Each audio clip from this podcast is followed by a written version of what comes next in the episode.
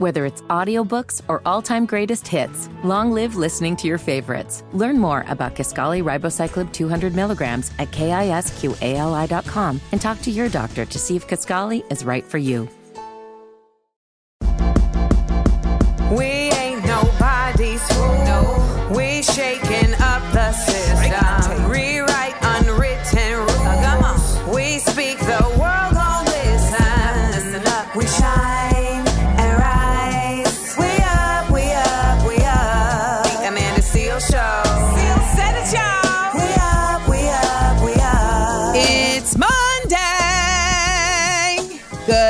Morning to everybody waking up with us on yet another wonderful Monday here at the Amanda Seales Show. I'm Amanda Seales, chilling here with my homeboy Nailz. Good morning, Nailz with a Z.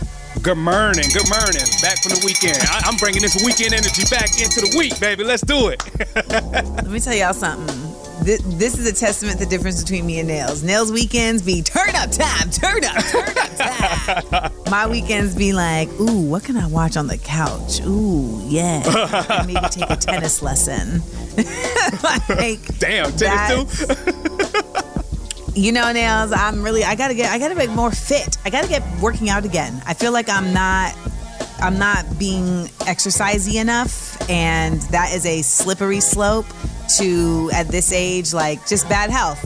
You know what I mean? Like you gotta really be mindful about it. So I really uh just a side note starting your day, if you're not exercising at least twice a week, everybody out there, make sure you make that a part of your schedule so we can keep ourselves healthy and vibrant for every day, not just Monday. Now, we have a healthy and vibrant show for you right here at the Amanda Seales Show. Nailz, what do we have in store for folks this hour?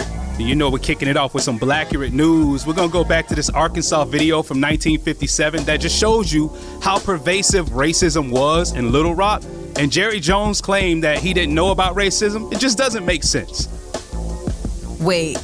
No, okay. He didn't say he didn't know about racism. He was just like, I was just there to see what they was doing. And it's like, okay, you know, like if, if an alligator escapes and is going down the street, you might stop to see what it's doing. But like when a black child is trying to get into your school and everybody else is there who's screaming obscenities at them and trying to intimidate them, you ain't just there to see what those people are doing. So cut it out, juror.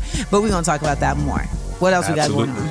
Also, LeBron James, he's calling out reporters for not asking about the Jerry Jones situation the way that they asked about the Kyrie situation. So we'll let them hear that from LeBron himself.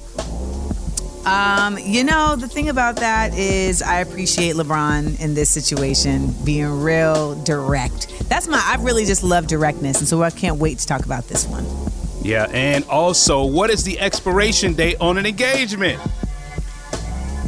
I mean, I think that this really requires a very good conversation, Nailz, because I think some people have a hard line here, and I want to put down my bottom line. And I also want to ask you what you did in Chicago because I know deep dish pizzas, and you know I'm a foodie. Deep dish pizzas is real big out there in Chicago. I want to know if you ate a deep dish pizza, how many people turned up with you over there in Chicago as well. So let's uh, let's talk about that this hour. Yes, we are going to talk about my Chi Town shenanigans when we get back. So make sure you stick around right here to the Amanda Seales Show. You can stay connected with us 24 7 on all socials at Seal Said It and give us a call at 1 855 Amanda 8. That's 1 855 262 6328. I know it's early, so let me slow that number down for you 1 855 262 6328. All right, now wake up, wake up, wake up. It's time to listen, laugh, and learn. It is the Amanda Seales Show.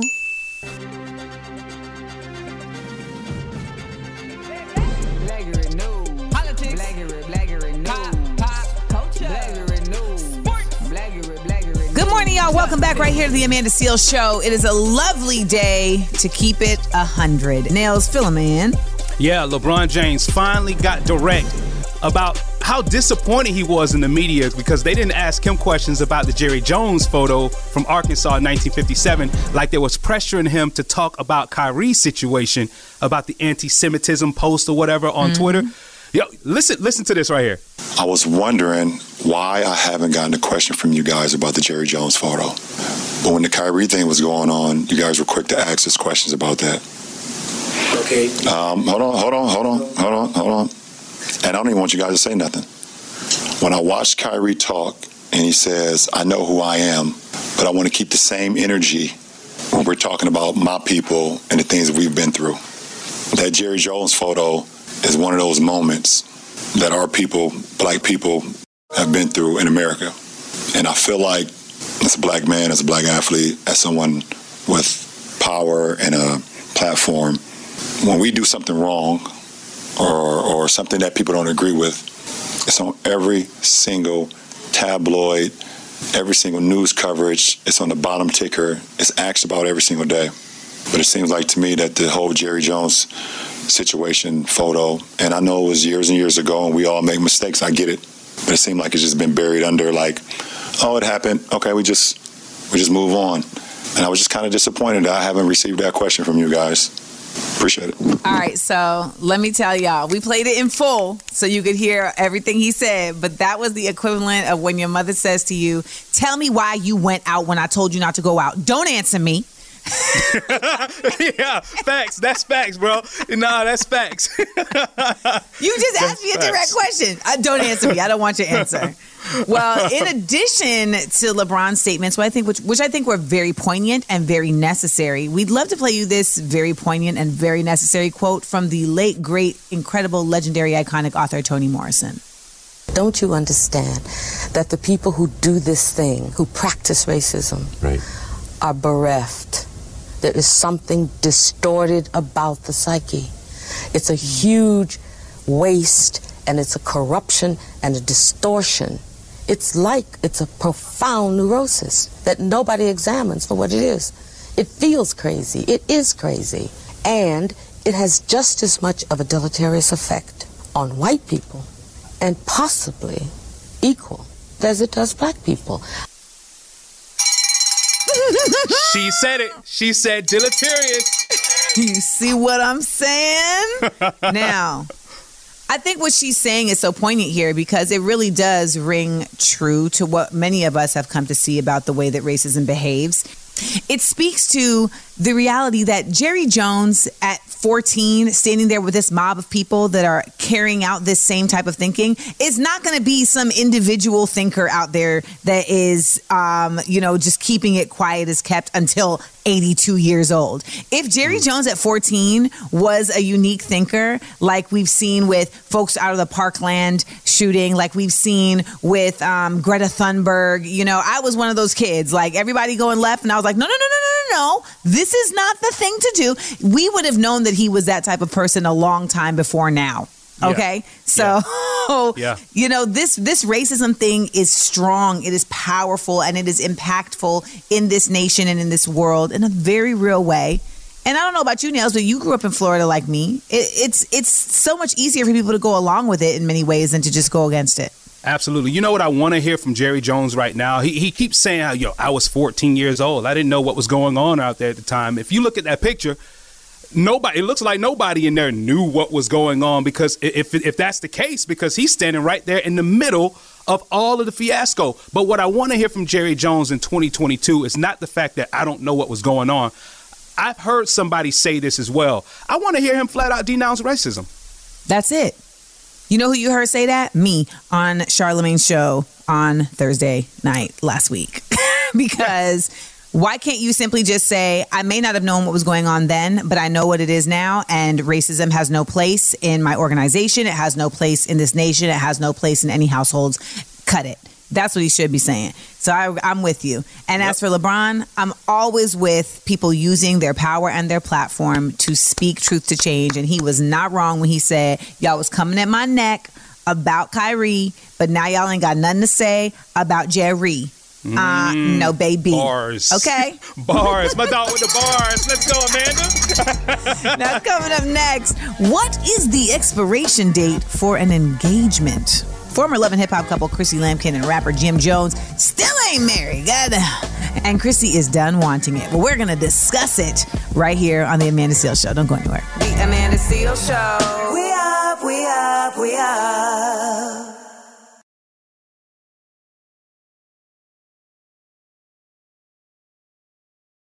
Good morning. It is your favorite common sense specialist and funny girl, Amanda Seales. Welcome back to the Amanda Seales Show. Uh, we are also joined by the homie DJ Nailz. Nailz, what did you do this weekend? I did a lot this weekend. I spent a lot Oh. of time with my frat brothers uh, because it was our Founders Day. Happy 116th to the brothers of Alpha Phi Alpha Fraternity Incorporated. Um, and I went to an Amy Winehouse. It was like a cover band that did an Amy Winehouse tribute, as you could tell. Yeah, you're a me. I love, fan. it. I love Amy Winehouse, and um, yeah, a lot of turning up. I'm a little hungover today from last night too. So Yo.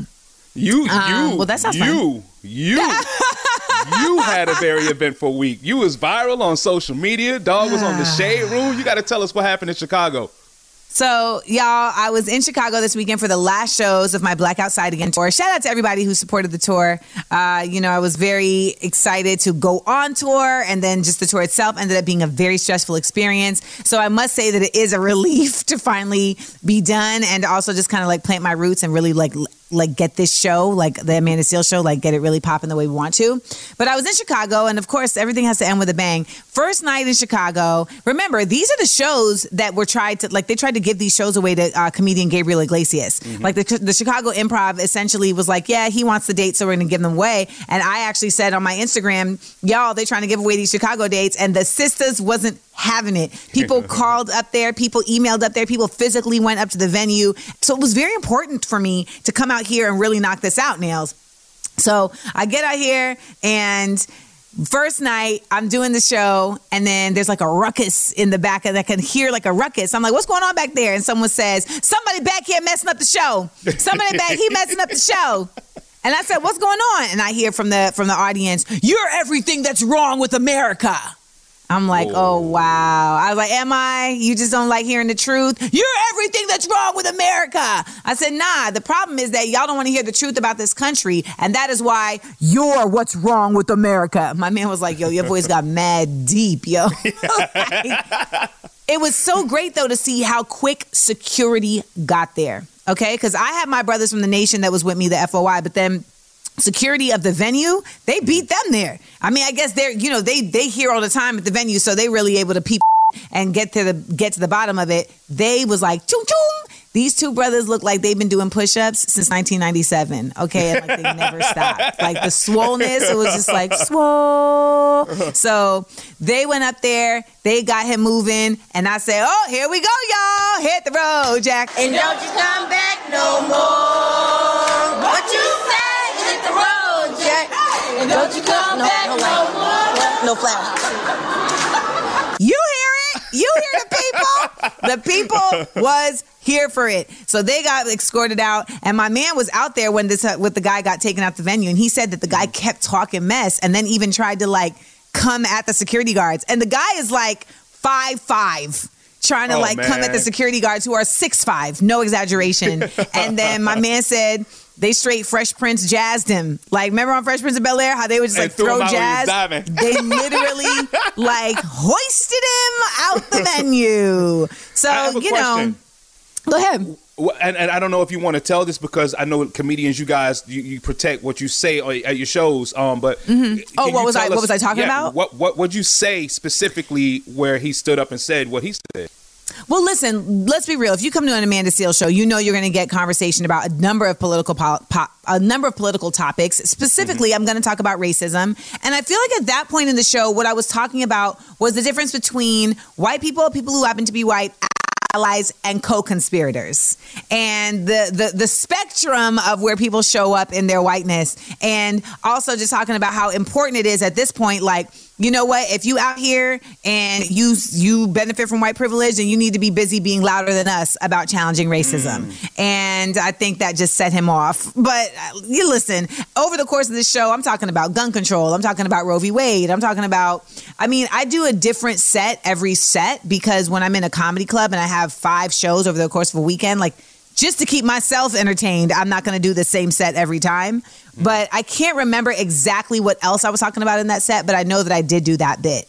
And I guess that set him off nailz. He just couldn't couldn't get down with the idea of white people being co-conspirators and he was very much ex-military. He was also by the way, he wasn't even white, he was Mexican. And I'd be oh. like, they don't mm. like you either. Mm-hmm. So, mm-hmm. Nonetheless, uh, I ended up on Shade Room, which I think ended up also like selling some more tickets. So, shout out to everybody who came out to the shows this weekend. They were incredible. Uh, you know, I think people really had a great time. And I got to say, I want to especially thank people for coming out to Schaumburg, which is an hour away from Chicago. They have no business calling this venue the Chicago Improv. It is an hour outside of the city. So those are some real fran- real fans. And thank you to everybody who supported me on this tour. You all are incredible. Uh, it is very hard for me. uh, Not let me not say that. Touring is exhausting, you know, going on planes all the time and, ho- and hotels and going to different venues. Some people really love it. I'm a cancer, I'm a homebody. It's not really my favorite thing, but I do love performing for y'all and meeting y'all at meet and greet and etc. So big ups, shout out to everybody. I will be back on the road at some point next year and uh, tickets are now on sale for my little baby small show an evening with amanda seales at the improv lab at hollywood improv on january 27th so that'll be a nice little intimate space and uh, there's only 65 tickets so if you're planning on coming get your tickets now so that was my weekend nailz and then i got to go to Shedd Aquarium in chicago which is always my favorite place to go Oh, what? damn, an eventful weekend indeed. For real. Well, we got more coming up for you right here. Also, tell us what you did this weekend. Call us up at 1 855 Amanda 8. We're going to be checking in to see what's on your mind next on The Amanda Seales Show. The Amanda Seales Show. We up, we up, we up. Whether it's audiobooks or all-time greatest hits, long live listening to your favorites. Learn more about Kisqali Ribociclib 200 milligrams at kisqali.com and talk to your doctor to see if Kisqali is right for you. Good morning. Happy Monday, y'all. Welcome to The Amanda Seales Show. I am Amanda Seales, joined by my homeboy Nailz. Now, we love hearing from you. Because we love having the chance to find out what's on your mind. So let's go to the phone lines at 1 855 Amanda 8 and see what's on that mind of y'all's with a listener who has something to say about Apple potentially removing the Twitter app. We discussed this last week and I see y'all still had thoughts about it. So talk to us. uh, what's on my mind is the situation about Apple trying to take the Twitter icon out of the Apple Store. So if Apple wanted to take Twitter out of the uh, Apple Store, then we just going to protest Apple and we going to stop buying iPhones and we going to start going to Android. How about that? You might be alone in that. Yeah. Yo. no shade. No shade. No but- shade, no shade, but I be knowing. That's Oh, not man. gonna happen. Don't get me wrong. I know people love Twitter, but if it's a choice between your iPhone and Twitter, I don't think people are gonna make the transition. Nailz. I that don't, bird can fly away, and that's my favorite platform. But I'd rather let that bird fly away to his nest than give up my iPhone because I got Apple everything, and I refuse. And I think also like the reason why it would be going is also just the reason why we should all be leaving the app anyway. like, you know, so sis, I'm gonna see you on Black Planet though. You can catch us at Seal Said It wherever you have all your social media. And um, I'm sure we would find another way to still connect with each other outside of Twitter. Somebody got an app that they cooking up right now, just waiting for Twitter to fall so they could be like, aha. Or they can go back the old school way and just call us up anytime at 855 Amanda 8. 855 262 6328. That's the phone number. Save it in your phone, whether you got an Android or you got a regular rotary phone at home. 855 262 6328 anytime. Now, up next, Donald Trump's tax returns are now on the line because they're in the hands of the House Ways and Means Committee. And uh, we're going to tell you all about it on The Amanda Seales Show. The Amanda Seales Show. We up, we up, we up. We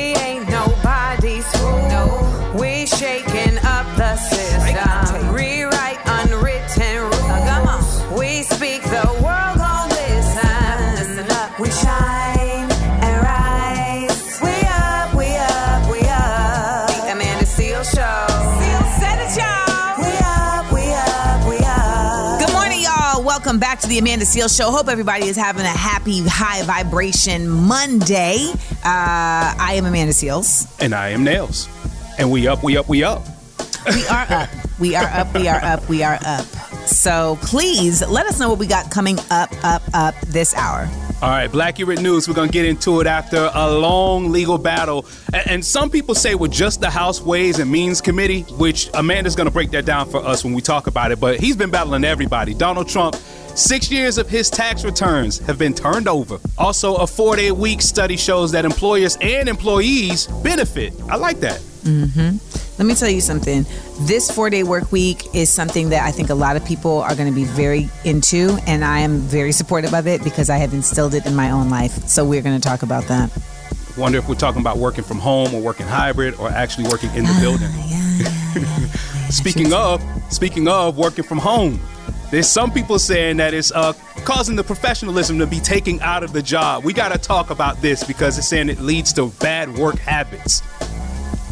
I think we have to really break this down because I think a lot of people really don't realize that they are not self motivated. and until they are working from home, they find that out in real time. And so you got to know yourself, and we're going to talk about these things so that you can identify whether you are a remote worker or not when we get back. Now, we also got the big up, let down for the day. Who am I going to give props to? Who am I going to give blows to? It's always a toss up, but you know we have many to choose from. So stick around for that. We will have more for you at the Amanda Seales Show. And we also have more for you on socials. So make sure you follow us 24 7 at Seals Said It on the Instagrams, on the Twitters, on the Black Planets, and give us a call at 1 855 Amanda 8. That's 1 855 262 6328. Listen, laugh, and learn with us, y'all. It's the Amanda Seales Show on a Monday. Good morning, y'all. Happy Monday from your favorite comedian and common sense specialist, Amanda Seales. Welcome back to the Amanda Seales Show. Nailz, what do we got for folks on this Blackurate News? Let's jump right into it. Topic number one The House Ways and Means Committee has gained access to six years of Donald Trump's uh, taxes. And this is interesting because this man has been telling people for years that I'm going to turn it in, I'm going to turn it in, but he hasn't been turning it in, even having court battles. Now they have it. First off, what is the House and Means and Community or Committee? What, what What's that Hilarious. title? Okay, so in the House, they have different committees and they have different uh, representatives that are uh, assigned to each committee, and those committees have specific responsibilities. So the U.S. House Ways and Means Committee uh, they are a government body that's charged with reviewing and making recommendations for government budgets. And since 1865, the committee has continued to exercise jurisdiction over revenue and related issues such as tariffs, so like taxes, reciprocal mm-hmm. trade agreements with other countries, etc., and the bonded debt of the United States. So basically, they they making sure that the money is flowing the way it's supposed to go. Now, mm. I don't know how effective they are at that, but this man being the president, his taxes fall under that because presidents are supposed to pay taxes the way that they're supposed to, like everybody else. And it has ah. long been rumored and suspected that Trump has been actually operating outside of the law in his taxes. So this is very important that this is finally getting to the House Ways and Means Committee because he's been evading this for a long time. And I mean, where there's smoke, there's fire. Why would you be evading doing this if there was nothing real for them to find? And I remember one time him bragging about that he only paid like seven hundred and fifty dollars in taxes or something like that. Yeah, I remember Baby, seeing that. Baby come on now. You you writing off whatever, whatever. And again, I cannot stress this. He is not a good businessman. He is a cheater and he is a liar. And he has been in trouble many times for discrimination and he has swindled people out of their money. So it would be no surprise to find out that he may have swindled America out of its tax money. He gets hundreds of millions on returns from the IRS based on fraud. And when it comes down to it, I want to point this out. Al Capone was one of the biggest organized criminals in our nation's history. They didn't get him on murder. They didn't get him on him being a mob boss. You know what they got him on? Tax evasion. Mm. Okay? Mm. So this could be another situation where even after this man incited an entire insurrection off of a lie mm-hmm. and possibly sold secrets to a foreign government, mm. he probably gonna get brought down from tax evasion. Watch. he gonna be he he, he could have been in the cell with Wesley Snipes. We don't know. oh damn! and I was wondering that too. Like, okay, all these years of him uh, evading them, getting his tax returns. Now they finally got his tax returns in the House. But this is the last what few days of this current U.S. House. Like, what do Right. they do with him? Like, why? I mean, listen, you know, before this election, I may have agreed with you and said, I- not agreed, but I mean, I may have thought, felt the same as you, like, well, great big whoop. But now that he has failed so crazily in the election results with his people that he backed, now that he has aligned himself with people like Kanye and Nick Fuentes, et cetera, I'm seeing a lot of Republicans outwardly denounce him as someone that they are behind. So I think back when he was somebody that they were looking at as could possibly their savior, they were all blindly supporting him and now they're all not. There's definitely dissension within the party.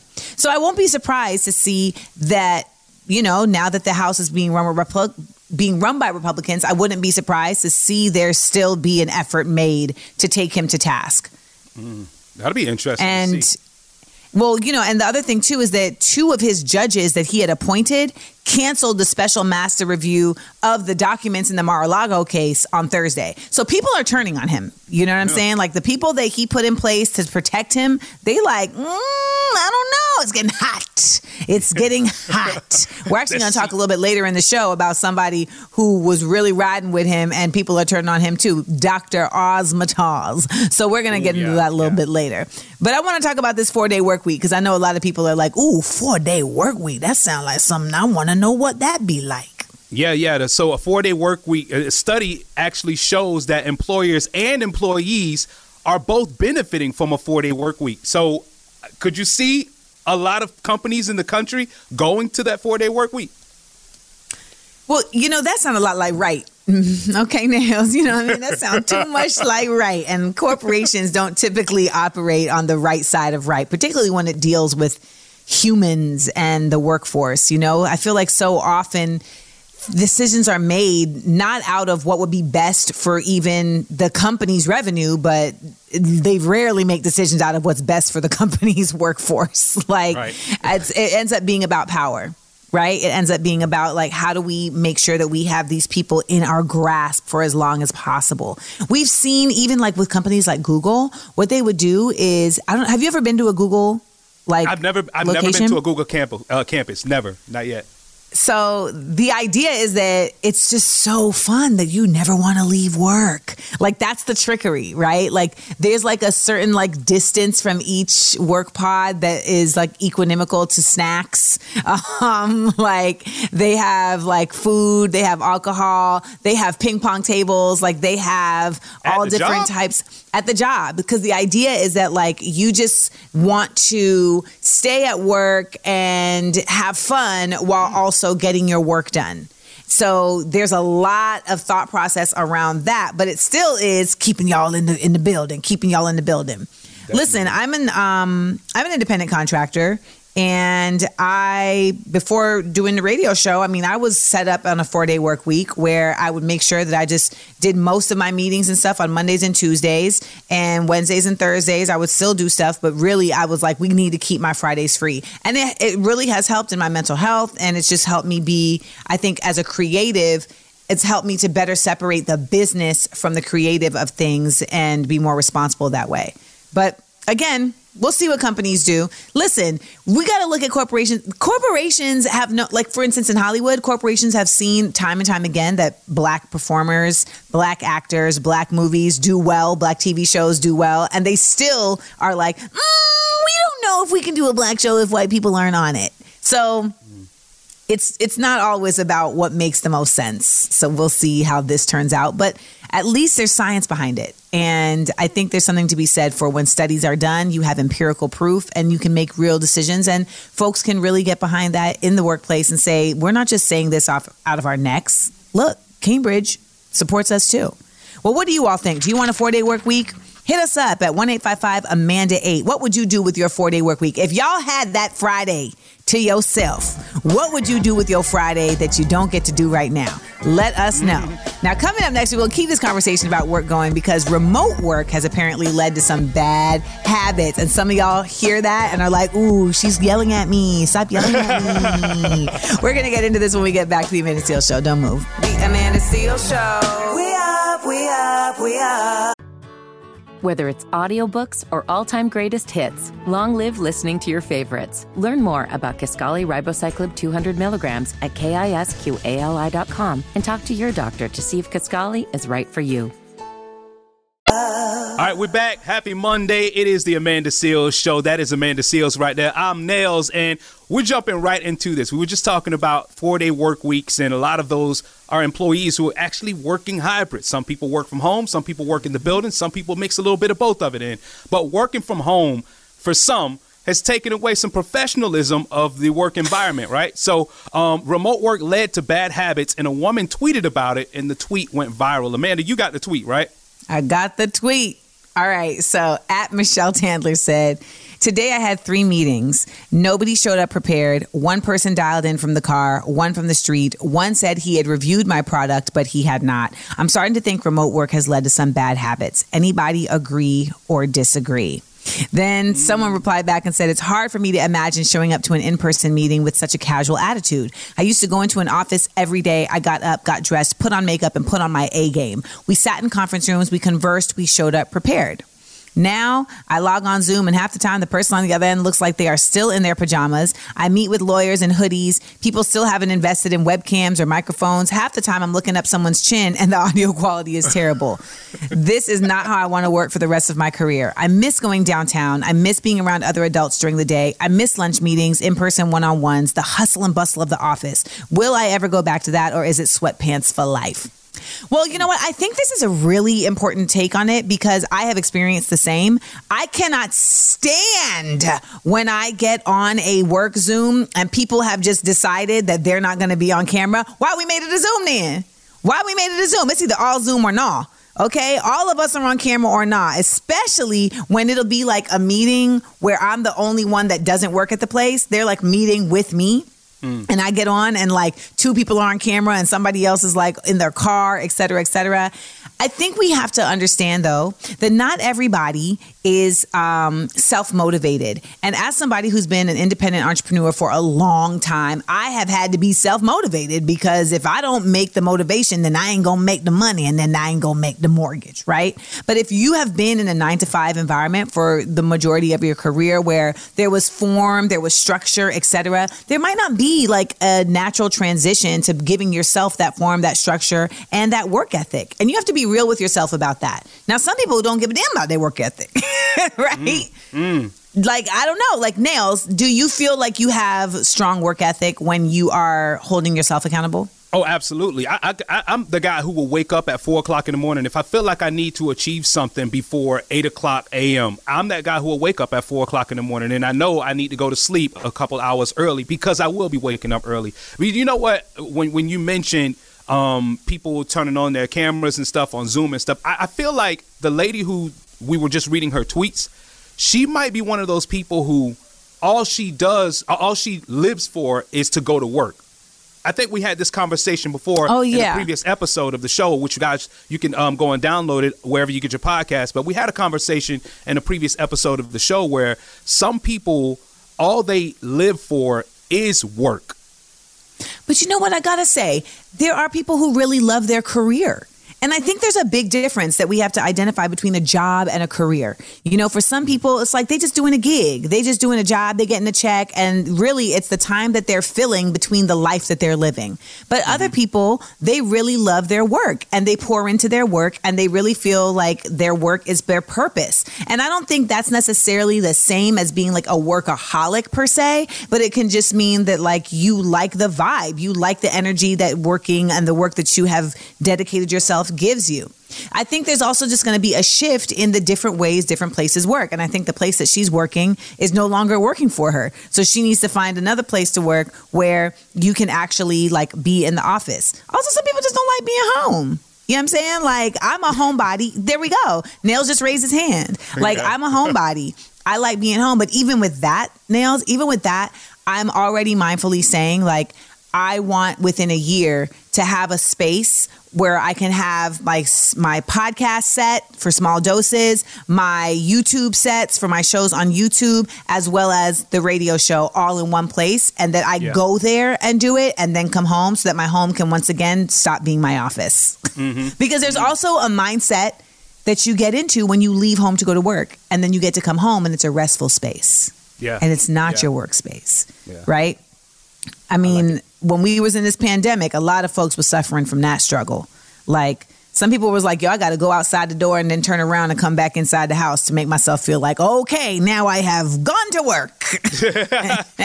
no, that's facts. That's facts. Let me hear from y'all though. Do you feel like your work ethic has changed since this pandemic? Do you feel like you have shifted either for the better or for the worse working from home? Give us a call at 1 855 Amanda 8. That's 1 855 Amanda 8. I want to hear from you here at the Amanda Seal Show. I want to find out who on the Amanda Seal Show listenership is actually handling things at home, or are you the one in the hoodie on the Zoom? Oh, I'm in a hoodie on the Zoom.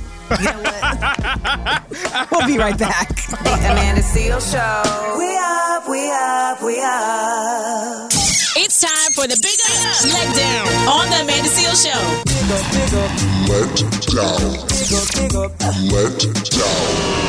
Back here on a Money Making Monday on the Amanda Seal Show. Good morning, Philly. Good morning, Jersey. Good morning, everybody who's listening on the podcast, wherever you get podcasts. I'm Nailz. That is Amanda Seales. What we got coming up next? You know what time it is. It is time for the big up, big up, and the let down. Now, today's big up is coming all out of California. Shout to my home state of Cali.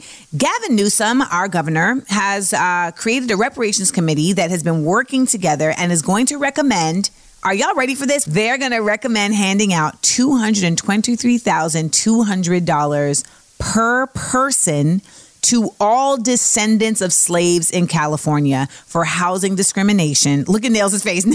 Oh my God! Like I want to slide down cost the seat. Oh my God. of God! 559 billion in what would be the nation's biggest restitution effort ever.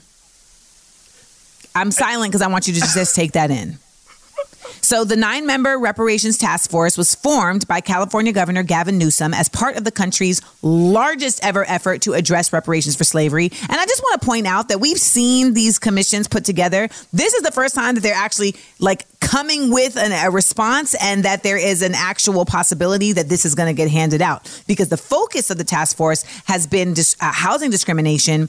It's been estimated that it would cost around 569 billion to compensate the 2.5 million black Californians for setbacks between 1933 and 1977. You can read about this in the New York Times, by the way, y'all. So I just need y'all to know like, this is huge, but also, what would we do? What would happen, Nailz? I don't know. I've been really trying to think about this. Like, okay, everybody gets a check for $223,000, $223,200. What do we do? What do we do? Do we I, I, I, in my okay in my initial thoughts in my initial thoughts I think if everybody committed to giving 5% of that to a nonprofit that is trusted and that is specifically for black ev- elevation community elevation that's investing in us while the same time keeping it for whatever purpose. But like, what happens in the hood? Like, I just, what happens? Like, you know what? This also makes me kind of scary about like the whites and the Tulsa massacres of it all. You know, because they're gonna be jealous. Like, how come they're getting this money? You know exactly why they're getting this money. You know exactly why the people next door to you are getting this money. So really this is a feel like- longer conversation. the the streets of first of all, I don't believe it until I see them print a check. When I see one of our brothers and sisters over there in Cali, matter of fact, Amanda, when you get your check, let me know. Then I'll believe that they're actually printing these out and giving us our reparations finally. But I am the the moment they get them. I think they will end up seeing so many donks and impalas sliding down the street with more with more rims on it, and the economy in, Ca- in California will be booming even more because you know everybody's got to go out there and spend and spend and spend in these stores and get some some uh, high end stuff. I don't know, man. I just hope it don't all get spent on Gucci. And that's all I I'm think gonna it say. is. I think it is. I think it is. All right, well, next up we got the Let down. Go. okay. We had to get we had to get in on this one. TJ Holmes and Amy Robach. Now, y'all, they are the Good Morning America co-hankers. that left their partners after an alleged months long affair. And the pictures are in HD, baby. They got caught in 4K, honey. All right. A source claims to page six that their romance began in March around the time they were training together for the New York City Half Marathon. So I guess all that huffing and puffing, you know, on the treadmill and running on the path, it just it got everything, you know, worked up. But well, TJ's black wife hired the private investigator. Now she's an attorney and got this proof, which by the way means this divorce is gonna suck. So the photos that have been released, I mean, it really shows the real deal. So this was actually a very effective private uh, investigator. It was leaked to the Daily Mail on purpose. All of this is all bad. Okay. Also, then you find out that like they were having double dates with their spouses. The kids was Oh, babysitting my each other. Come on, y'all. No. Like I just listen. Love happens. Okay, love happens. But what I don't understand, and maybe I don't understand it because I am not married, but I don't understand the concept of just like throwing your life up in a loop like this without any regard for the people that are in the marriage with you and then just really thinking that you can just get away with it and do things like have your kids in the mix. And you know it's just to me very very just yucky and messy and avoidable. These were two consenting adults. They broke up with their spouses in august i guess because they realized they were in love. But they're trying to say their relationship didn't start after that until after that. And i have a feeling that TJ's wife, the attorney, has proof that that is absolutely not the case. Uh, and then the fact that they were watch like Amy's kids was watching TJ's kids. Yeah. Like this is really messy. You got the kids involved now too, man. This is messy as hell, and I like it. You silly. So I I just want to give this a letdown. Mainly, not even because of the cheating, because people cheat. Like, who am I? Like, I, I'm not a cheater, but I'm not even trying to hit y'all with the self righteousness of that. The letdown is the fact that y'all had like your kids in it and y'all were having double dates together and y'all were still messing like that part if you mm. gonna have an affair do like everybody else and keep it secret and stressful okay that is today's Let down. I hope you enjoyed today's Big Up Let Down. Make sure you hit us up if you have any thoughts on either of these things because I know y'all love the tea and y'all love to tell me your thoughts. So hit us up at 1 855 Amanda 8. That is 1 855 262 6328. We'll play back your calls on the next Amanda Seal Show. Amanda Seal Show. We up, we up, we up. It's Monday, and we're back here on the Amanda Seales Show. It's Nailz right here. That is Amanda Seales right there. Make sure you follow us on all socials at Seales Said It and tell a friend what we got going on over here every morning and on the podcast, wherever you get your podcast. And we love getting your phone calls and hearing what you have to say about the show and about the topics that we cover here. So call us anytime at 855 Amanda 8. That's 855 262 6328. Now, last week we discussed what we learned from a personal relationship about ourselves, right? And you all had something to say. So let's check in on the phone lines again 855 262 6328. So I'm listening to the radio, and you're talking about what did we learn about ourselves from the past relationships. Um, I'm actually quite young and, and still in in the, in the field, um, but I would say my high school sweetheart relationship. I learned about myself that it is okay to not fix everybody. Some people come already put together, and because I came from a damaged home doesn't mean I have to look and find other people that came from damaged homes. I am the choice of how my destiny ends. So I just wanted to share that this morning, just in case you're feeling a little toxic. You don't have to go find somebody else that's toxic. There's somebody better out there. There's somebody out there that's working on themselves just like you are. So I'm just calling to uh, talk about what I've learned from my um, past relationships. Um, and I've noticed that, uh, you know, through therapy and just from kind of self-reflection, I noticed that I have what they call the hero complex. It's literally my uh, double-edged sword to me. Um, it's bittersweet because, of course, you don't want to see anybody fail, but at the same time, people are just going to keep taking from you, you know, if you allow them to. So, yeah, I would say that's probably what I've learned about myself through my relationships. You know, that's actually similar to what I was saying. And I love that you guys were sharing. So appreciate y'all taking time to call us. And our first caller, kudos to you to being so young and identifying really early on that you have toxicities that you have to work on. Like the call, because at, at the beginning, I thought she was saying that like she needed to fix the other person, but really what she was saying that she doesn't like if you're not somebody that has your act together, you don't have to be with somebody else that doesn't have their act together. You can be you can you don't have to keep the toxicity going. Like you can be inspired by the other person to get your shit together. And then that second call, I saw you really light up when he mentioned therapy, and then he said one thing that I, I want you to actually break down to me. Hero, Okay. hero, hero complex. What is that? I mean, to my knowledge, the hero complex is what I call the uh, save a bird, save a wounded bird complex, because it's basically just this idea that like you can help anyone just get into what they need to get into. You can save them. You can save everyone, and you can't. You can't save nobody that don't want to be saved. In the in the immortal words of Three Six Mafia, I knew you was don't going there. Go ahead. save her. Tell She don't want to be saved.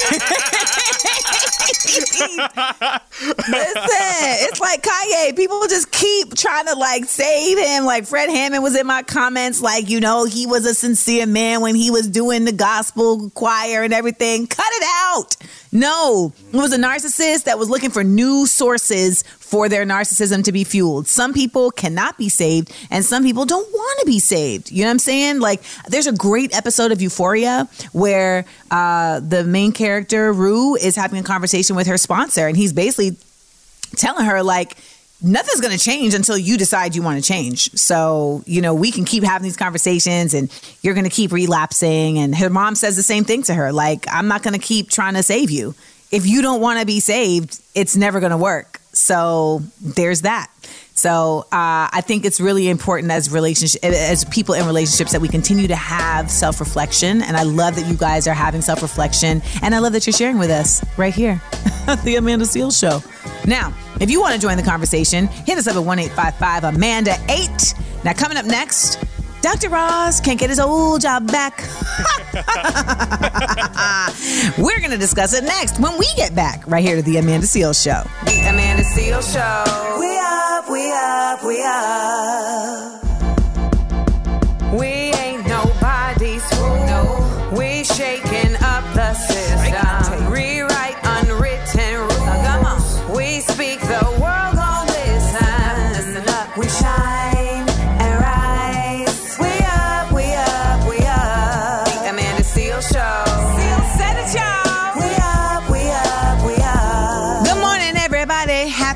To ya. It's the Amanda Seal Show. That's another song, just like that.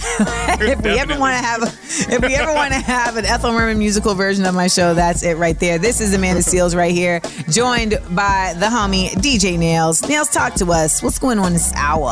Uh, we're going to get into some Blackurate news. A judge wouldn't let her have an abortion because she wasn't responsible enough to make that decision, forcing her to be a mother. So, is she responsible to have the baby? Why are judges even involved in this still? That's just life in a red state in this country at this point, right? Mm-hmm. It really is. And I think a lot of folks saw Roe v. Wade get repealed and just thought, okay, this is a law that's being changed. And now we are getting to see in real time the repercussions of what that is. So let's get into it. And I know you're ready to get into this one right here, too. Dr. Oz, who ran to be a senator for this state of Pennsylvania, he can't get his old job back. and we will tell you why. Ooh, Lord. and plus a grief of divorce. Love is Blind reality show couple quickly married and now they're getting divorced. We'll talk about that in our relationship segment. Now, of course, it's the black couple, okay, from season two, because I know y'all like which couple, because you're not going to care about certain couples, but this is the black couple. And uh, I watched season two. I did a whole reaction series to season two, Nailz. You can actually check out my reaction series to Love is Blind season two on my Patreon, theamandaverse.com. And we also have the public Seales announcement, you know, my weekly uh, oration, my weekly verse that I provide for you all from the mind of Amanda. So we are going to get into that PSA. Stick with us anywhere. Stick with us 24 7 on all socials at Seal Said It and give us a call at 1 855 Amanda 8. That's 1 855 262 6328. We're listening, we're laughing, and we're learning because that's what we do right here at The Amanda Seal Show. Welcome back to the Amanda Seal Show. Good morning to you. It is a happy Monday here, and we are hitting y'all with all the news and the jokes and the insight that you love right here on our show. I'm Amanda Seales. And I am Nailz, and it's time to get into some Blackurate news. Let's do it. you know, going to it like the news people. Anyway, let's get into topic number one. This one right here is something we knew we were going to eventually see, especially when they started talking about Roe v. Wade. A judge wouldn't let a girl have an abortion because she wasn't responsible enough forcing the girl to be a mom. The reason she wanted an abortion is was that she wasn't ready to be a mom. Like, why is this judge even having this type of power over women? Well, because they've been empowered by the Supreme Court to do so. And in a number of cases, you know, that has been carried out in many deleterious ways. I'm just going to read y'all the story and then I want to get your thoughts. So, this young lady, Giselle, had never been to court. She was 17 years old and 11 weeks pregnant and was already beginning to show. She was going to ask a judge for authorization to seek an abortion because she was a minor. Her access to an abortion was governed by the state's parental involvement law. Okay, that makes sense. Now, she could have either notified her mother or father and gotten consent, or she could have filed a petition in her home county asking for what's known as a judicial bypass hearing. She had chosen to petition. She didn't know her father and doesn't trust her mother, whom she viewed as unreliable and volatile. Now, when she discovered she was pregnant, she traveled to an abortion clinic in Austin to get help, and the clinic helped her get a lawyer trained to help minors navigate this judicial bypass that she was looking to do. She felt that she would not make a good mother because she had just broken up with her boyfriend, she had just graduated from high school, and she was working as a cashier at a grocery store. She was struggling just to make it on her own. So she thought about abortion, but felt that she couldn't carry a, na- a baby for nine months and then give it away. Right. So that's why abortion felt like the better option for her, just even in her mental health. Mm-hmm. A 71 year old judge denied her petition, ruling that she wasn't mature enough to make this decision. 36 states, y'all, enforce statutes that require minors to notify a parent. Others require them to get the consent of one or both parents to have an abortion. Several require that they do both. If a minor chooses not to involve a parent, she must prove to a judge that she is mature and well informed enough to make a decision about abortion. Or, depending on the state, she can prove that having an abortion or doing so without involving her parent is in her best interest. Now, I want to know in what scenario can you sit across from a judge and, in a matter of what, an hour at most, probably convince them of this? To me, there has to be way more um, uh, reviewing and involvement to truly be able to make this decision. Now, what do you think, Nailz? I mean, not that I care because you're a man, but since you're on the show, what do you think? I mean, it's just common sense, though. It's like, damn, judge, if you think the girl isn't mature enough to make this decision, what makes you think she's mature enough to have the baby? Bottom line. I understand the, the, the mom's struggle. Just as she's saying, like, she broke up with her boyfriend. She's working the nine to five at a grocery store, and she feels like she's barely making it by herself. And you're gonna put this burden on this child. You know what? They don't care about the woman. They don't care about the person. She, they look at her like she is just a body to be to birth. And ultimately, she managed to go to the judicial route. She managed to get the right lawyer. She managed to get in front of a judge. Do you know how mature it is to make all of those decisions, decisions and actually go the legal route, the legal course?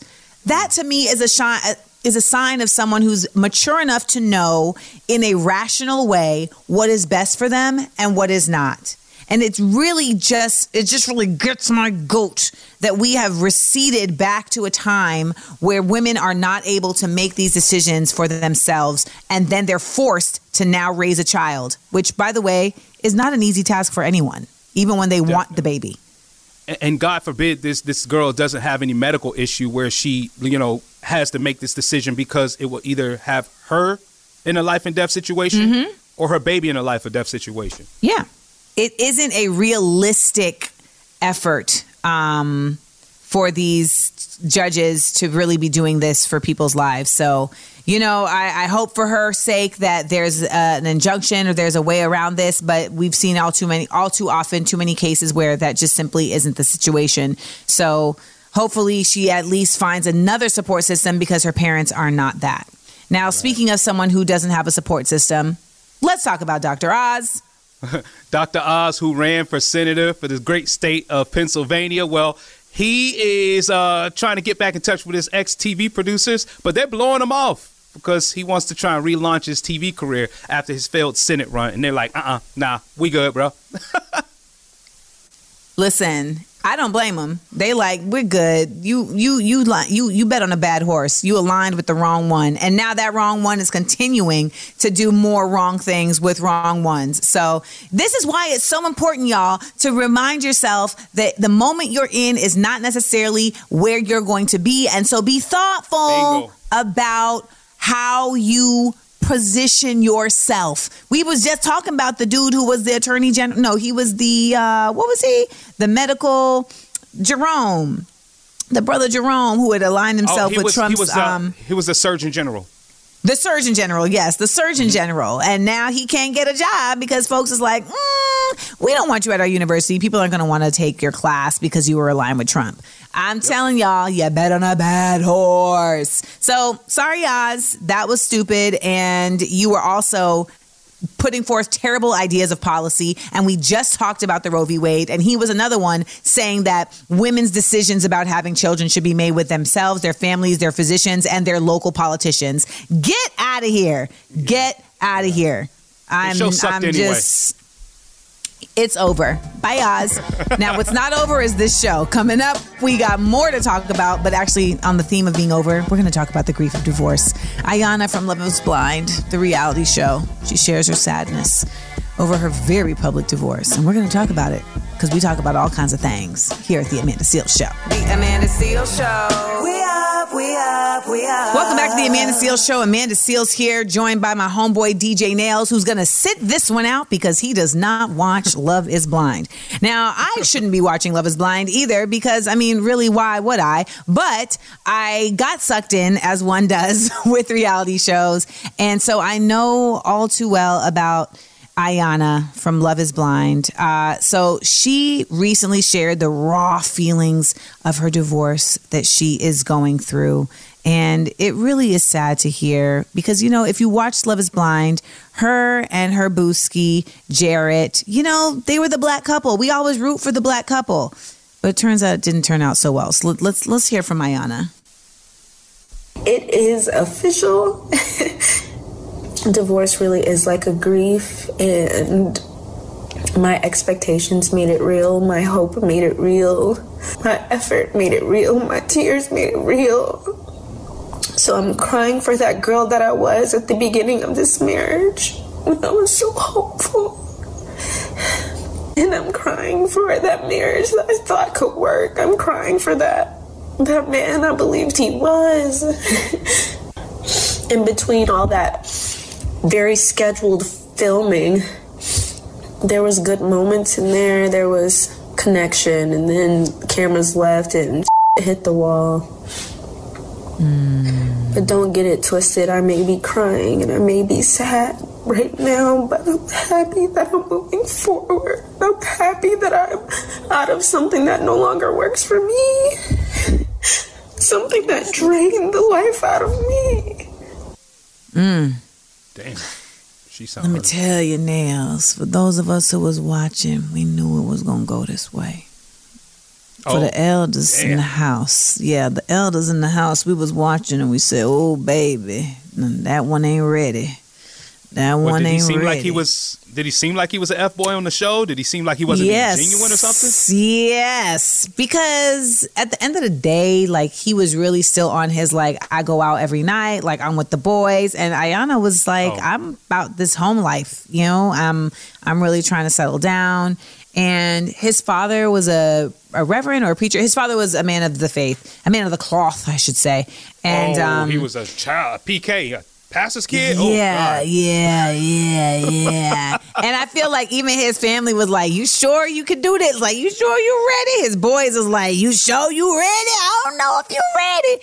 And Iyanna was such a very, I think, just open and willing soul. She's had a tough past um, with her her parents, and she was adopted, and so she also, you know, is looking for that security and love. And so I think people come on this show for a multitude of different reasons, and they are oftentimes all coming from, even if there's a bunch of different reasons, they all come from a similar place of like I've had frustration finding love, and I feel like I'm just going to try something else now. What I think is beautiful is what she said, where she was like, "Don't don't get it twisted. Like even though you hear me crying, I'm still very proud of myself for like moving forward and getting out of something that isn't serving me and that was draining me." And I think that's what we all have to kind of take when we get out of relationships. I mean, I know divorce is an extreme from just getting going through a breakup, but ultimately, we have to be able to identify when something is not serving us. And no matter how hard it feels to break that bond, oh my gosh, the other side of it is so much better. What do they say? When one door closes, a window opens, you know? They also say, don't mm-hmm. block your blessings. They have all those sayings, all those sayings. For anybody who's listening right now that's going through a divorce, or going through a very serious breakup and feeling like, oh my gosh, like this is just killing me. It's not always going to feel that way. It's not always going to feel that way. And whenever I've gone through a breakup, I always lean on logic because your emotions will run away with you.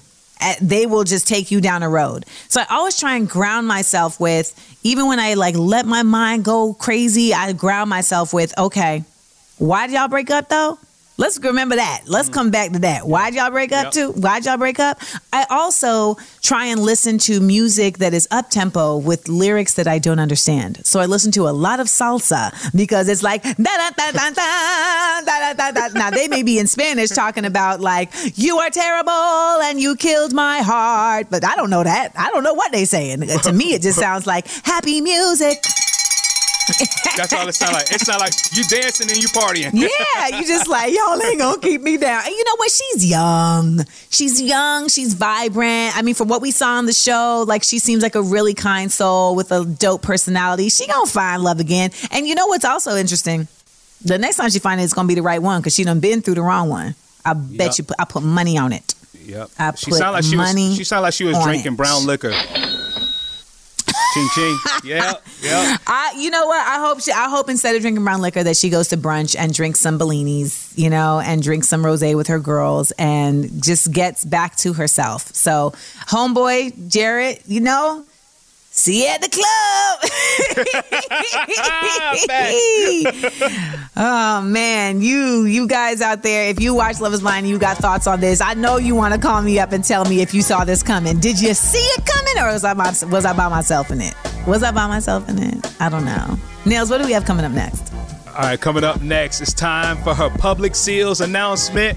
Amanda's gonna get into it right here next on the Amanda Seales Show. Amanda Seales Show. We up, we up, we up. Okay, got something important to say. Allow me to reintroduce myself. It's a public seales announcement on the Amanda Seales Show. Welcome back, y'all, to the Amanda Seales Show. I'm Amanda Seales, joined by the homeboy DJ Nailz, and it is time for the PSA, the Public Seales Announcement. Now, I put out a video the other day on my Instagram just reminding folks that, you know, literally like two years ago, folks was really up at Sunday sermon with Kanye West, praising and acting like this man was a man of God. And now we see that he's on something else. And I had so many people respond saying, oh, so now he's not a man of God just because he's talking about Nazis, et cetera, et cetera, et cetera, et cetera. And all those et ceteras are all the other things he's doing that are problematic. And you know, it made me say to myself, we really need to get our th- ourselves in focus when we look at how we classify people. And I wanted to write a PSA speaking directly to that. I see a lot of talk about what makes a man of God. I know for some it's as basic as saying Jehovah's name. For some it's as easy as just making the claim that you intend to bring good even when you consistently maim. For some of you, godliness is just about living in breath, and regardless of what a man did in life, you give him praise in death. Well, I come from a different point of view. For me, the concept of godliness is not just in what you say, it's in what you do. They say it's close to cleanliness, but folks be dealing in dirt. They say it's love and light, but folks is handing out hurt. And yet, some will still say that those folks are moving in God's way because of a belief that every dog has its day. Well, I don't mean to sound sanctimonious. We all make mistakes. And I sure as hell ain't self righteous. I cursed out someone today. But I live a life of calling a spade a spade, knowing leopards don't change their spots as easy as turning lemons to lemonade. Two things can be true. One who once praised from a pew can be doing godliness wrong, even if they once made Jesus walk in a song. And that is today's public seales announcement. My dog, you sanctimonious. you know, I just had to get that off right there. I just had to get that off. A little poetics for you right there on this lovely morning. This is the Amanda Seales Show. Would love to hear your thoughts on the PSA. Hit us up one eight five five Amanda eight. That's one eight five five two six two six two three eight. I'm hoping the poetics inspired some responses. You know what I mean? Because that's what the PSA is meant to do. Any thoughts before we get to the next break, Nailz? I love everything you said. everything just flew from your head. we got more of the I'm Amanda the Seal Show incense. now. I'm lighting the incense. I'm lighting the incense. We'll be right back, y'all, right here to the Amanda Seales Show. The Amanda Seales Show. We up, we up, we up. All right, we're back here on the Amanda Seales Show and this Money Making Monday. is Nailz right here. We got Amanda Seales there. Now, we appreciate all the feedback you guys are giving us on all the content that we're pushing out to you, especially in having uh, here on the show and on the podcast. Earlier in the show, we struck a nerve. We clearly did because we were talking about mm-hmm. Chrissy and Jim Jones for Love and Hip Hop. They were been engaged for, get this, 18 years, and she had enough. We posted a question, and is there an expiration date on engagements? A lot of you have something to say on the phone lines 855 Amanda 8. That's 855 262 6328. Let's go to the phones right now. you get engaged to, within two years, you should be married. There's no other reason for you not to be married. No distance, no, oh, I'm not ready. Yeah, none of that. You get your hmm. ring, within two years, you're supposed to be married. If not, kick rocks. You got to keep it moving on. And furthermore, what I've learned about relationships is you will get exactly what you allow people to do to you, to think about you, if you don't maintain your own image of what you need in a relationship. So until Factory. you make it clear to what the other person needs and to what you need, your relationship is not going to work. Hi, I'm calling about the topic if there's an expiration date on a engagement, and I believe there is, because the whole point of a proposal is to a wedding. So when you're engaged, that's a time period where you're supposed to be planning for the wedding, and I think the time should be two years, maybe three years tops. That should be more than enough time to plan a wedding. Now, if you know you want to be together for the rest of your life, but then you're not ready to be married, then just be in a relationship. Do not get engaged. Do not propose unless you are actually ready to take that next step of being married. I feel like if you're engaged, it shouldn't be any more than like if you're planning a big ass wedding, then you should definitely you know stay engaged until like your plans are finalized and then you guys are ready to do it.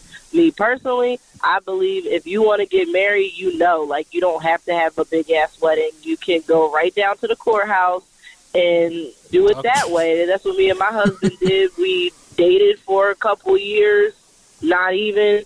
We were engaged for two months and then married two months after that. So I mean, I just feel like when you know, you know. But yeah, I just kind of feel like you know, if you're engaged for like eight years, y'all might as well just be boyfriend and girlfriend and not get married. Hi, I'm calling in regarding the marriage question. I was together with my boyfriend for 25 years before we got married. There was no need to rush it. And we've been married for a year and a half now. Wow. All right. Well, Nailz, I guess we stand corrected. For real. they got us together. Uh, both of them said, the, the first two said two years, two and a half years, two, three years. Uh, okay. I get it. Okay. Uh, my friend I mean, George, listen. Okay, can I tell you, my friend George, his girl, just remember the wedding I was just there like two weeks ago, right? In Orlando, right? He proposed Right. to his girl on 12 11 21. They got married 11 11 22 this year. So that was less than a year. Okay. I mean, listen, it, it, I still stand by my thing. Like, it, what's for you is for you. You know, I mean, I think there's something true to what they're saying about the fact that, like, well, if you're ready to get married, like, why you need all these years, you know? But then I know some people are like, well, we want to have a certain level of solidity, and you know, the mar- the engagement is is somewhat kind of like a it's a seriousness of the connection that has been made. It's like we've leveled up from boyfriend, girlfriend, you know? I think for what it's worth, though, we also have to acknowledge that this idea of marriage and this concept of marriage and this realness of marriage has definitely um, morphed over the years into different things for different people. And it's not just a one way track and it's not just a one way of doing things. So, Shout out to everybody who called though. Uh, see, y'all be y'all be caring about certain things. We have On it. four Be people on it. Be on it. All right. Well, you know, Nailz and I have never been engaged and we're not married. So, you know, we're just talking from theory. Y'all are talking from your own experiences. And I love hearing those calls because that's what makes this show so great is that we can expand the perspective beyond just us and include what y'all are saying and get thoughts that are coming from places that we've never been. So thank y'all for calling. Uh, when we get back, we are going to talk about the best date that we've been on. So we're going to talk from our own experiences because me and Nailz are continuing with our ongoing series, Getting to Know Amanda and Nailz. Coming up next, right here on The Amanda Seales Show. The Amanda Seales Show. We up, we up, we up. Welcome back, y'all. It is the Amanda Seales Show. Hope everybody's having a fabulous Monday morning here at the Amanda Seales Show. I'm Amanda Seales, and I'm joined by my homeboy who, listen, DJ Nailz and I, we just met when we started doing this process. So, for those of you who don't know, we have an ongoing segment where we are getting to know each other by asking each other a, a question that that is revealing of our character and of our our our values, our our likes and dislikes, etc. So, Nailz, what is today's question? So today's question is what was your best date and why? I'm gonna start with you because I have one that you'll you'll probably be surprised by. So I, I just want to go by yours. Let's let's yeah, let's start off with yours. Okay, I would say my best date. Now, I will say this best date doesn't mean that that's the person you ended up with. Okay, mm-hmm. like that, like listen, like me and Devon, we are madly in love. Devon is taking me on dates, but I I feel like this particular date tr- trumps the dates. But you know why it trumps the dates? Because I think for me and Devon, like we already know each other, so like it, it- he didn't have to do this extensiveness. Oh, okay, Like, okay, okay. You feel me? You feel me? So, um, when I was dating the dude who played Daniel on Insecure, he for my birthday, uh, we went out to um, we went out to Laguna Beach.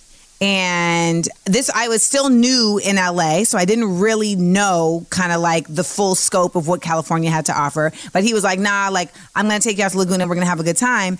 And he took me on this boat, and we saw the biggest herd of dolphins I have ever seen in my oh, life. And like for anyone who knows me, like I love animals. I love animals. and I was on this boat not knowing what we were going to see. Like I didn't know if we were going to like some little island to have a picnic or whatever. But we ended up like seeing this beautiful herd of dolphins. It was incredible. They were like around every part of the boat. Then after that, we came back in and then we went to this um this this show where they basically like make a painting out of people and then the painting comes to life. So they'll like reenact like a famous painting, but like with the bodies of humans. And then those people will come to life and like perform to like an orchestra performing. And it's in like a mm. beautiful amphitheater. And so we pull up and he opens the trunk. I'm like, what's he getting from the trunk? And he had a picnic basket. And he had like brought a picnic basket with a blanket and with like cheeses and drinks. And you is like a bring your own picnic event. So then we go and like he had blankets for us. And so we like sat there and watched the whole performance while we noshed on the blankets, while we noshed on the cheeses and the and we had the blankets. And like it was just something that I had never experienced. I had never had a dude kind of like show me um a, a good time in that way. I feel like dudes for the most part would do the same basic thing, right? They take you to dinner or you know what I'm saying, they take you to a movie. So that was like a really special date and we were outside of the city, etc. Actually, eventually like later on at one point he tried to say like he was like, you know, you acting like I, I led you on and I'm like, nigga, you took me to see dolphins. like if you ain't take listen, if you don't want a woman to fall in love with you, don't bring them to see dolphins. Okay? There's just that. All your right. Date, your date was something like a uh, that you see on commercials. It, I'm telling you, it was like one of those romantic comedy dates, right? Yeah, Like I feel yep, like, see, I'm yep. wearing this chunky sweater. It's that kind of date, you know, where you're like wearing like a chunky turtleneck sweater, and they start playing slow music, and like a leaf falls in your hair, and he like brings the leaf out of your hair, and is like, "Ha, look at that," you know, make a wish. okay, Nailz, what's your date? What's your date? What's your date? So mine was actually uh, an all day thing. I, I was just reminded about this over the weekend because I was staying with a friend of mine, a frat brother of mine. Uh-huh. Um, so I remember, you know how back home in Central Florida, um, we see the sun rise, we see the sun set. We could be on either coast and we see it rise and set. Yes. I remember when I was in undergrad, uh, me and my girlfriend at the time, we ended up going out to Daytona Beach and watched the sun rise. Then we ate breakfast out there at a restaurant. Then we spent the day at the beach there. Then we went and ate lunch.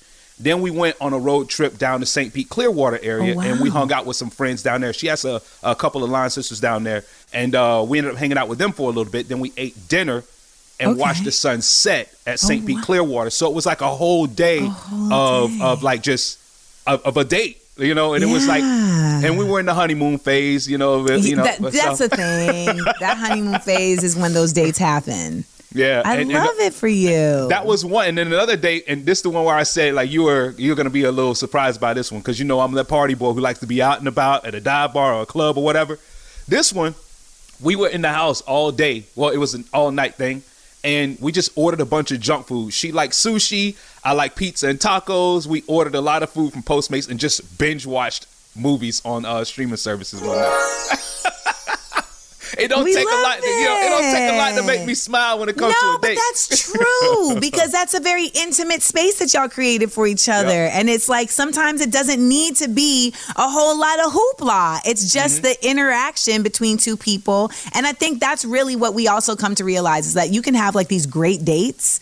But if that interaction, that intimacy isn't there, then it's kind of like it fades past that honeymoon phase. You know what I mean? Like that date that you're talking about with the sitting and ordering food and watching movies, like that's me and Devon every weekend. We're having that date every weekend. like feet touching each other on the couch, watching something and ordering food and eating cookies, et cetera, et cetera. So shout to everybody out there uh, who's had a good date. I want to hear about your worst dates uh, also. So we're going to do that one. We're going to do that one next time. But make sure that you hit us up with your best dates. Call us at 1 855 Amanda 8. When you had a good date, what made it such a great date? You know what I'm saying? Tell us about it. I want to hear it because when we share these stories, we give other people ideas and they can pass it forward and keep the good times going. We're right here at Amanda Seales Show. We're going to keep the good times going, so don't move. Amanda Seales Show. We up, we up, we up. Welcome back, y'all. It's the Amanda Seales Show. I'm Amanda Seales, and I'm joined by DJ Nailz, and we are wrapping this up on this Monday. Nailz, how you feeling going into this week? I am feeling good going into this week with some great energy because I feel energized from this past weekend. If you if you catch my drift. I feel you. I feel you. I feel so relieved that my tour is over. The Black Outside Again tour. It was long, arduous, and it drained the out of me. Uh, and I'm very, very, very relieved that I get to be home and just kind of in one place. The cancer in me loves being in my home and solid. And it's just nice to get to breathe some air of relief. And I want to thank everybody who came out to the tour. I hit a number of cities all over the U.S. And I really, really appreciate those who came and laughed with me. And the last thing I'll say about the tour is that the next time I am on tour, please, y'all, if you get front row seats, be laughing. Okay, some of y'all aren't laughers. Some of y'all have a good time, but you don't got a laughing face. You know, you don't be smiling. I'm looking down at you. You looking up at me like you just mad, or you waiting to make me make waiting for me to make you laugh. Don't sit in the front row if you ain't a laugher. Okay, and don't just do that for me. Do that for comics. If you gonna sit in the front row, be there to have a good time. Okay, be there to have a good time. Now we're gonna have a great time tomorrow. We got a lot to discuss. We got to get into Meghan Markle. Maybe she was right. these folks over there is kind of racisty. There's also her Netflix documentary, so I got to check that out so I can see if I can uh, swing that into the conversation. The royal family, you know, they've always been funny style. Plus, you're gonna get to know me and Nailz. We told you about our best dates ever. We're gonna get into our worst dates ever, and you can check out the latest Amanda Seales Show podcast episode available wherever you get your podcasts. Nailz, I will see you tomorrow. Yeah. Talk to you tomorrow. All right. Talk to y'all tomorrow. Enjoy the rest of your Monday. Keep it high vibrational. And remember, we are each other's business. When we look out for each other, we lift each other up. The Amanda Seales Show. We up, we up, we up.